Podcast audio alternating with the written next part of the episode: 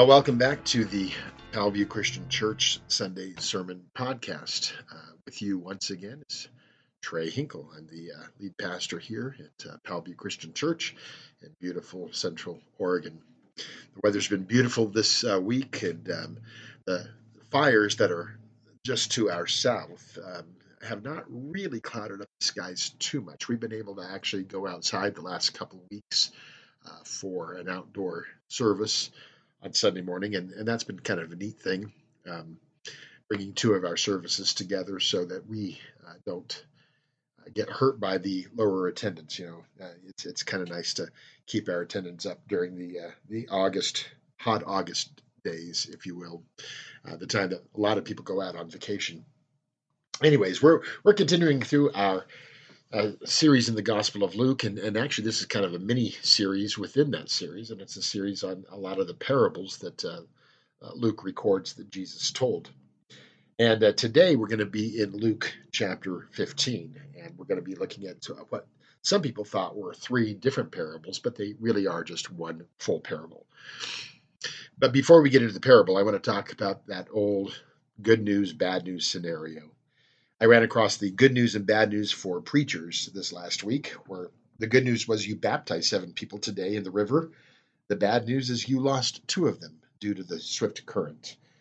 The bad news is the women's ministry voted to send you a get well card. The bad news is that the vote passed 31 to 30.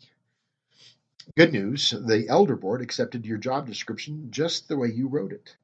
Bad news, they were so inspired by it, they also formed a search committee to find somebody capable of filling that position.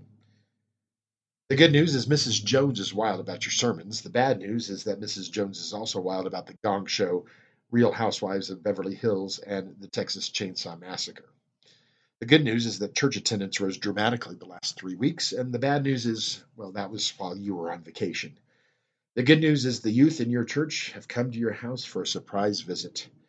The bad news it's in the middle of the night and they're armed with toilet paper and shaving cream to decorate. Now, it's always nice to get good news and not the kind that then is followed up by bad news. The good news, which, by the way, that's what gospel means. The gospel just means good news. The good news of the Bible actually comes after the bad news of, of understanding your position in rebellion against God. We, we all stand as sinners falling short of the glory of God. We're all in the same boat, um, dead in our transgressions, spiritually dead. But when we understand what God then does for us, Paul, we're still his enemies, still hostile towards him and his ways. Knowing that he let his son die to take the penalty of our sin, boy, that makes the good news then. Knowing that you were his enemy, it makes the good news really, truly good news. Now, by the time we get to this parable in Luke chapter 15, Jesus had set his face towards Jerusalem, we're told in the Bible. And, and that basically meant he knew that his ministry was coming to an end. And he's now on his way to Jerusalem, and he's only got a few months to live. Uh, by saying he set his face towards Jerusalem, Luke is showing us how determined Jesus is to fulfill God's purpose, right? And as we've noted in our own lives and ministry here at Powell Butte Christian Church, when we set our face to accomplish God's will, that's when the enemy, uh, Satan, the devil, begins to ramp up his efforts to derail us in trying to do God's will. See, Satan senses something is up here in Jesus' ministry. And so his influence on, on, on those who have made themselves enemies of Jesus, that that influence increases. And so we see more and more of these heated confrontations between Jesus and the religious leaders of the people, uh, as of Luke chapter 15. And uh, one of the main issues at heart of those confrontations, uh, here in, especially here in chapter 15, was how are we supposed to treat or deal with those who are unrighteous? You know, you look out throughout the society and you see them there the prostitutes, the tax collectors who have basically been turncoats, um, working for the enemy, the occupying force of Rome. You have zealots who are just murderers and, and trying to uh, stir up dissension. You have all sorts of sinners.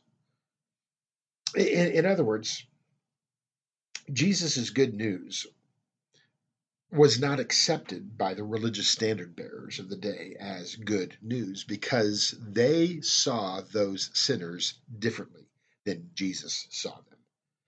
And they began to oppose Jesus' good news that was intended for all of these sinners. And we come to probably the most illuminating passage of the Gospels for us to see the beauty of the good news here in chapter 15. In fact, one commentator put it this way There is no chapter in the New Testament so well known as chapter 15 of Luke, and so dearly loved, right? It has been called the gospel in the gospel, as if it contained the very essence, the very core of the good news that Jesus came to bring to us. Now, as we read, I want you to know that though most of our Bibles divide Luke 15 into three separate parables the parable of the lost sheep, the parable of the lost coin, and the parable of the lost or the prodigal son. By the way, prodigal doesn't mean lost. it actually means extravagantly wasteful, but we'll get to that later. Extravagant, uh, extra, goes beyond, you know. And so in his spending, he was prodigal. But it's the parable of the lost son. But as you look at the chapter, it, it's clear that actually these are not three separate parables at all. These are actually just one parable broken down into three parts. So today, as you're listening to this uh, podcast, we, I, I want to hit all three parts because they all really point to the one and the same message. Okay. So now we'll read the parable in those three sections and we'll make some general comments as we go along, and then we'll bring it all together to see what Jesus is trying to get at, right? So here we go, uh, chapter 15, starting in verse 1. Now the tax collectors and sinners were all gathering around to hear Jesus. But the Pharisees and the teachers of the law muttered, This man welcomes sinners and eats with them. And then Jesus told them this parable Suppose one of you has a hundred sheep and loses one of them. Does he not leave the ninety nine in the open country and go after the lost sheep until he finds it? And when he finds it, he joyfully puts it on his shoulders and goes home. And then he calls his friends and neighbors together and says, Rejoice with me. I have found my lost sheep. I tell you, excuse me, I tell you that in the same way, there will be more rejoicing in heaven over one sinner who repents than over 99 righteous persons who do not need to repent. All right, now Jesus begins this parable by talking about one of his favorite um, illustrations, the imagery of shepherds and sheep. Scripture is replete with imagery of shepherds and sheep. Psalm 23, that was written by King David. David had been a shepherd before he became king. Psalm 23 is probably the best known psalm in the entire Bible. David realizes the loving care that he gave his sheep was just like the loving care that he was receiving from God. So David begins his famous psalm with the words, The Lord is my shepherd. And then he lists all these things that the shepherd does. Uh, makes him lie down in green pastures and leads him beside still waters and restores his soul and walks with him through the valley of the shadow of death and prepares a table of food for him and anoints his head with soothing oil fills his cup with joy and gives them a sure promise of dwelling with the shepherd forever. So we love Psalm 23. God's people have loved Psalm 23 throughout history. The shepherd from Psalm 23 becomes part of Israel's working definition of God. The prophets of Israel would picture God as a good shepherd. For example, Isaiah emphasizes God's loving care for even the smallest of sheep. In Isaiah 40 11, he says, He will tend his flock like a shepherd, and he will gather the lambs in his arms, and he will carry them close to his heart. As the chief shepherd, God entrusts the work of shepherding then to under shepherds. That's essentially what pastors and elders are, are today for the church. However, the under shepherds of God's people back in the Bible times, and even today, they're not always the best at shepherding. And so, uh, back in Jeremiah and Ezekiel, God accuses the under shepherds of negligence. Jeremiah chapter 23 says, You have scattered my flock, you have driven them away, and you have not attended to them. And then in Ezekiel 32, he says, The weak you have not strengthened, the sick you have not healed, the injured you have not bound up, The strayed you have not brought back, the lost you have not sought for. My sheep were scattered, he says, all over the face of the earth, with no one to search for them. So, if that was where Jeremiah and Ezekiel were, now we fast forward to Jesus' day.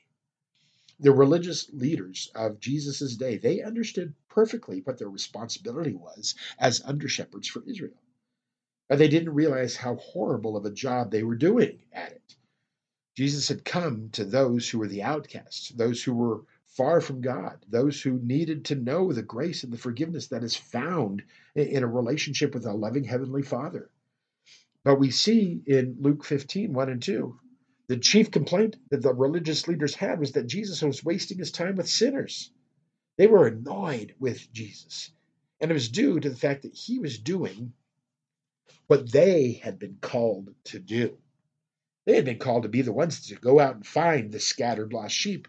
And here Jesus was doing that job way better than they could ever do. Now, in speaking of sheep, Jesus' audience would have understood the dilemma of losing a sheep. They would have known that the shepherd uh, who was watching over the sheep was typically very connected to the family, intimately connected to the family who owned the sheep. The shepherd, now, we're not talking about the hired hand who'd come in and help the shepherd, but the actual chief shepherd would feel, naturally, would feel responsible for the sheep, to take care of these sheep for the family. And so, in this scenario, in this first part of the parable, one of the family's assets has gone missing. And of course, the shepherd then says, I have to go find it. I have to go. I have to go. I, I'm responsible for these sheep. I've got to go and look for it until I find it. Those who don't understand the economy uh, of, of that day, they would wonder how responsible it is to leave 99 sheep there in the open country to go find just one. I mean, some people might think, man, uh, come on, that's just a 1% loss. Let it go. Let it go. You've got 99 other ones to protect. But consider this if the shepherd didn't have that concern for each and every one of those individual sheep, if he was not concerned with each and every individual sheep, what comfort would that be to any of the other 99? See, it's ultimately his willingness to go after the one that gives true security to the rest of the flock.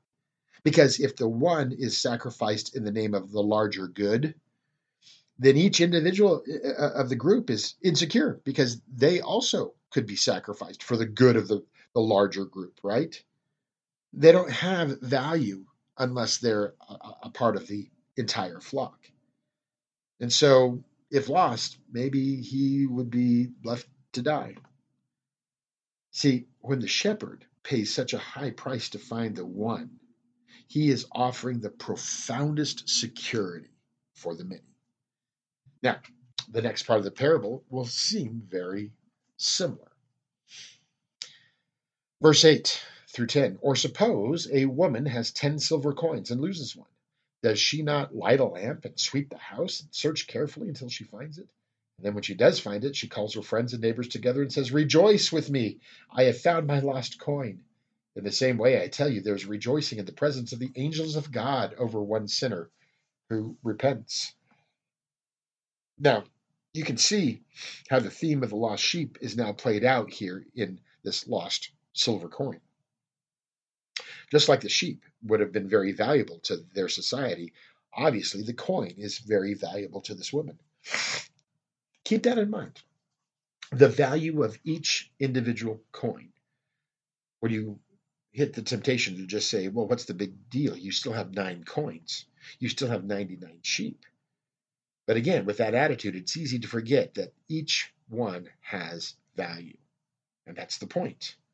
So you spend time finding the the lost, the, the one that is lost that has value.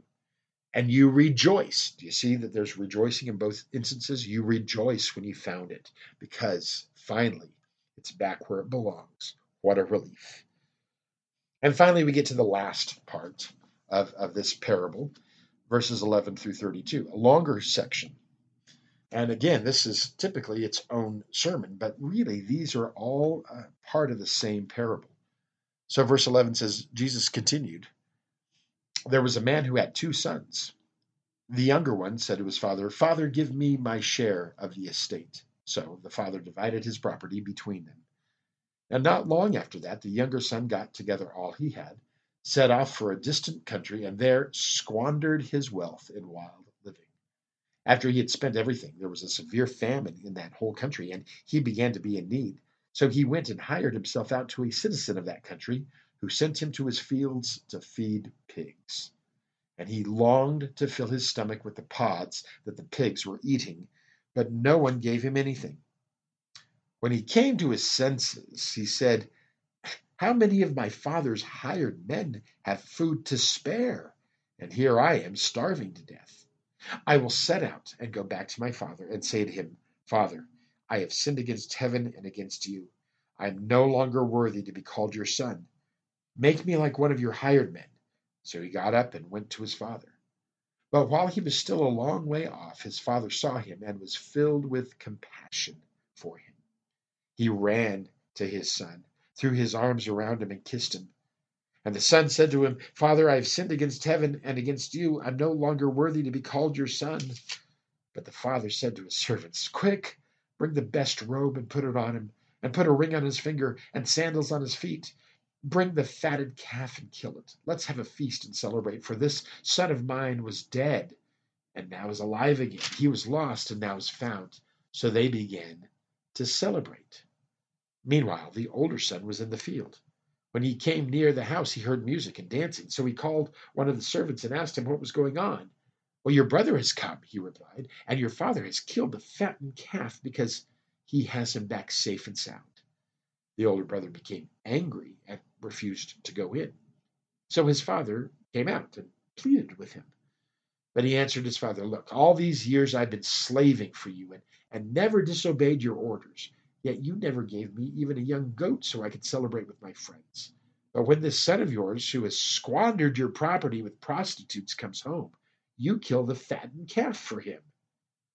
My son, the father said, you are always with me, and everything I have is yours. But we had to celebrate and be glad because this brother of yours was dead and is alive again. He was lost and is found. Oh, so many lessons to learn from that portion of the parable. The role of the father who waits every day on the porch waiting for his son to return. The extremes to which the son goes to try to do it on his own before coming to his senses and finally returning to his father's house, being willing to even be a slave and not be a son anymore. The fact that a good Jewish boy would end up living with and feeding pigs which would have been unclean and forbidden for Jews. Each one of those is a great lesson, a great sermon in and of itself, right? But ultimately, the point of this parable centers around, again, the joy, the rejoicing, the celebration, the joy of the father when the lost son comes to his senses and comes back home. And in contrast, the resentment of the older brother at the celebration and at the joy. In other words, grace had been given to one who did not deserve it by his actions. But because of his relationship to the Father, a Father who was filled with grace, the man was welcomed home, back into the fold, no matter what had happened. Grace was freely given when there was repentance. Now, Let's go back to the first couple verses. Did you catch who this threefold parable was directed at? Let's look at verses 1 and 2 again. Now the tax collectors and sinners were all gathering around to hear him. No, this is not directed at them. Because it goes on to say, But the Pharisees and the teachers of the law muttered, This man welcomes sinners and eats with them. Now, church, isn't that the point? Isn't that the point? For sinners to want to come and hear what Jesus has to say, for sinners to be welcomed into the presence of Jesus, for Jesus to actually share a meal with them. Isn't that the point? Now, Jesus' message had definitely been serious. He says, if you want to follow me, you count the cost, right? Because it's not going to be a bed of roses. There's got to be life change. But in the end, eternal life is going to be worth whatever you give up for the kingdom's sake. So it's not like Jesus is just giving these guys an, an easy life. But these sinners had the spiritual insight to realize the cost to benefit ratio was something that they would be foolish to refuse. But just to be offered hope through the grace of God had, had to have been exciting because nobody else in the religious community was willing to offer that to them. Now, I wonder how many people would have a similar response to the core message of grace if it wasn't bogged down with so many extra steps that many well meaning Christians add to the message. I wonder how many people would actually want to hang out with Jesus if they were accepted into Jesus' presence for who they were, where they were, no matter what. Church, don't add to the message of grace. The only thing that Scripture tells us that is required, and is seen in the story of the lost son, is a willingness to return. That's called repentance. Coming to one's senses, realizing you have a need for a Savior, understanding the rock bottom that your choices have led you to hit, then having a willingness to get up and come home. Now, perhaps people would be open to that kind of conversation with Christ followers rather than get hit over the head with a Bible showing them everything that they're doing wrong. See, that's what the sinners of Jesus' time were experiencing with these religious leaders. They were being condemned. They, they weren't given a second or a third or a fourth chance. So, really, there's nothing new about how religious people sometimes treat sinners. And, and this is why I believe that the older brother is included in this part of the parable because the older brother is representing the religious elite who have grumbled at these people being welcomed into Jesus' presence. They think highly of their own adherence to the law and they condemn everybody else. Like the brother, they think that they're entitled to exclusive love of the Father because they've never strayed, at least not publicly, right? And like the brother, they, they're very much against treating the wayward brother with any kind of grace because he blew it. He doesn't deserve to be part of the family anymore. Now, in taking a step back to compare these three parts of the parable the lost sheep, the lost coin, the lost son we see very clearly that each has its unique story as to why whatever was lost was lost. See, the sheep was lost because it went astray, probably didn't know any better probably was not paying attention to the voice of its shepherd. There, there wasn't any selfish intention there. It, it, just the sheep wasn't listening. Uh, just kind of wandered off, you might say. Now, the coin was actually lost not because of the coin's negligence, but uh, because of the owner's negligence. Somebody wasn't paying attention to the coin. Life got busy. Stuff was going on in the house, most likely. And as it happened, it, it tends to happen things get lost. Somebody wasn't watching over it very well, and it got lost. And then the lost son, well, that was an intentional choice, wasn't it? That, that wasn't just he was not paying attention or that he got lost in the shuffle. No, he made a conscious decision to go his own way and to spend what he thought his value was in a prodigious way. Prodigious means extravagant, without regard to the cost living large. And that's, folks, what prodigal means extreme and extravagant. Prodigal does not mean lost. Prodigal means extreme and extravagant. And this man, when he took the inheritance, he went out and spent it on large living, extreme living, extravagant living. That's what made him the prodigal. Now, what does that have to do with anything? Well, how often are we okay with extending grace to certain people because, well, they're being lost. That wasn't really their fault. They weren't paying attention. It, it, it wasn't real blatant of them being lost. I, I'm okay with bringing them into the fold. But when it comes to extending grace to those who knew better, but who made an intentional choice to go down a wrong path, well, sometimes we think, well, that's on them. So they don't feel too much sympathy about those kinds of people. That's exactly what the religious leaders were doing here. That's exactly how they would have seen the sinners who were gathering to hear Jesus. Hey, it was your choice to become a tax collector, right? Uh, to, to betray your people. It was your choice to sell your body. It was your choice to walk away from the laws of God. You made your bed. Now you've got to lay down in it. But for Jesus, you know, he he didn't care how you got lost. Even if it was by willful rebellion. The point of grace what's seen in each one of these three parts of the parable is this. There is something that is lost, and that something is sought after. And once it's found, there is ultimate rejoicing because it has been found. I- immediately after the loss was discovered, there a search began. The shepherd would leave the 99 in the open field to search for the lost sheep. The woman would turn her house upside down searching for the coin. And though the father would actually never leave his home to go physically search for his son, every day it seems like he was waiting and watching because he was able to see his son coming home from a far distance and ran, ran to go get him. And happily, with every one of these searches, the lost item is recovered. And there is now rejoicing over the recovery of what was lost. And that rejoicing doesn't just happen on earth, it also happens in the heavenly realm. Verse 7 I tell you that there will be more joy in heaven over one sinner who repents. Verse 10 I tell you there is joy before the angels of God over one sinner who repents. Verse 24 This my son was dead. He is alive again. He was lost and found, and they began to celebrate.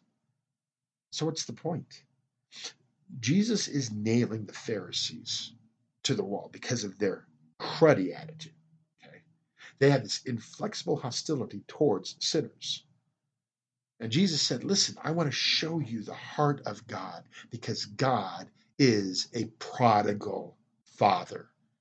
That's why I think that this parable should be called the parable of the prodigal father, the extravagant father, the father who went to extremes to bring his son back, the woman who went to extremes to find her lost coin, the shepherd who went to extremes to bring the lost sheep back. The prodigal father, the prodigal woman, the prodigal shepherd. Folks, this parable is about prodigal love, extreme, extravagant love. And if that's the way God views sinners in this world, how much more should we, who have already experienced that prodigal love, be willing to be agents of redemption and share that with other people? The older son didn't get it. He didn't want to share the father's house and the father's love with the lost brother. The religious leaders didn't get it. They grumbled at Jesus' acceptance, his seeming acceptance of the sin. But please understand, Jesus didn't accept their sin. He called them out on their sin and he changed them. He accepted them. He was accepting. He wasn't accepting of the lifestyle, but he was accepting of the person. And the love that they were shown was powerful enough to cause them to say, I am loved like this. I will love in return, and I will make a different choice. Zacchaeus, Matthew, Mary Magdalene, Peter, Paul. The list goes on and on and on of those that we find in the Bible who were accepted for the sinners that they were, and who, once confronted by that prodigal love of God, had their hearts changed and their rebellious spirit broken, and the whole course of their life transformed. Now, sometime after Jesus told this parable, he said, The Son of Man comes to seek and to save the lost. So Jesus is that shepherd, that woman, that father. He has come to seek and to save the lost. And every time he saves a lost person, he invites heaven and earth to join him in rejoicing for the salvation of that lost person. So let me ask in your life, as you look at what God does to, in people's lives around you, are you sharing in his joy? What, when a lost person comes back? Have you enjoyed that prodigal love of the Father, being benefited, benefiting from and being blessed by His amazing and saving grace?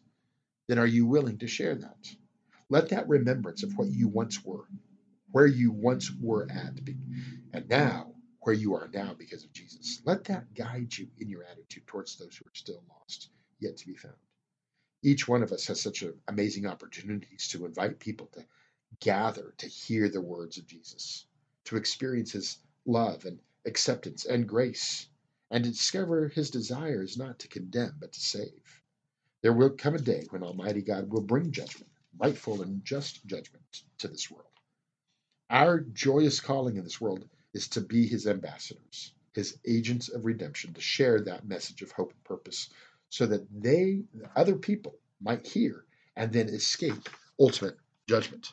See, it's not my job to judge the world. That's above my pay grade. But it is my job to partner with Jesus, the Savior of the world, as He comes to seek and save that which is lost. That's our job. So let's reflect His prodigal love in this world. All right, well, that's uh, what I need to say today uh, from Luke chapter 15. Go back and reread that and see how God uh, speaks to you. Thanks to my uh, team, uh, Lisa Welly, my executive producer, Steve Pittman, our, technical guru here at the church, and thank.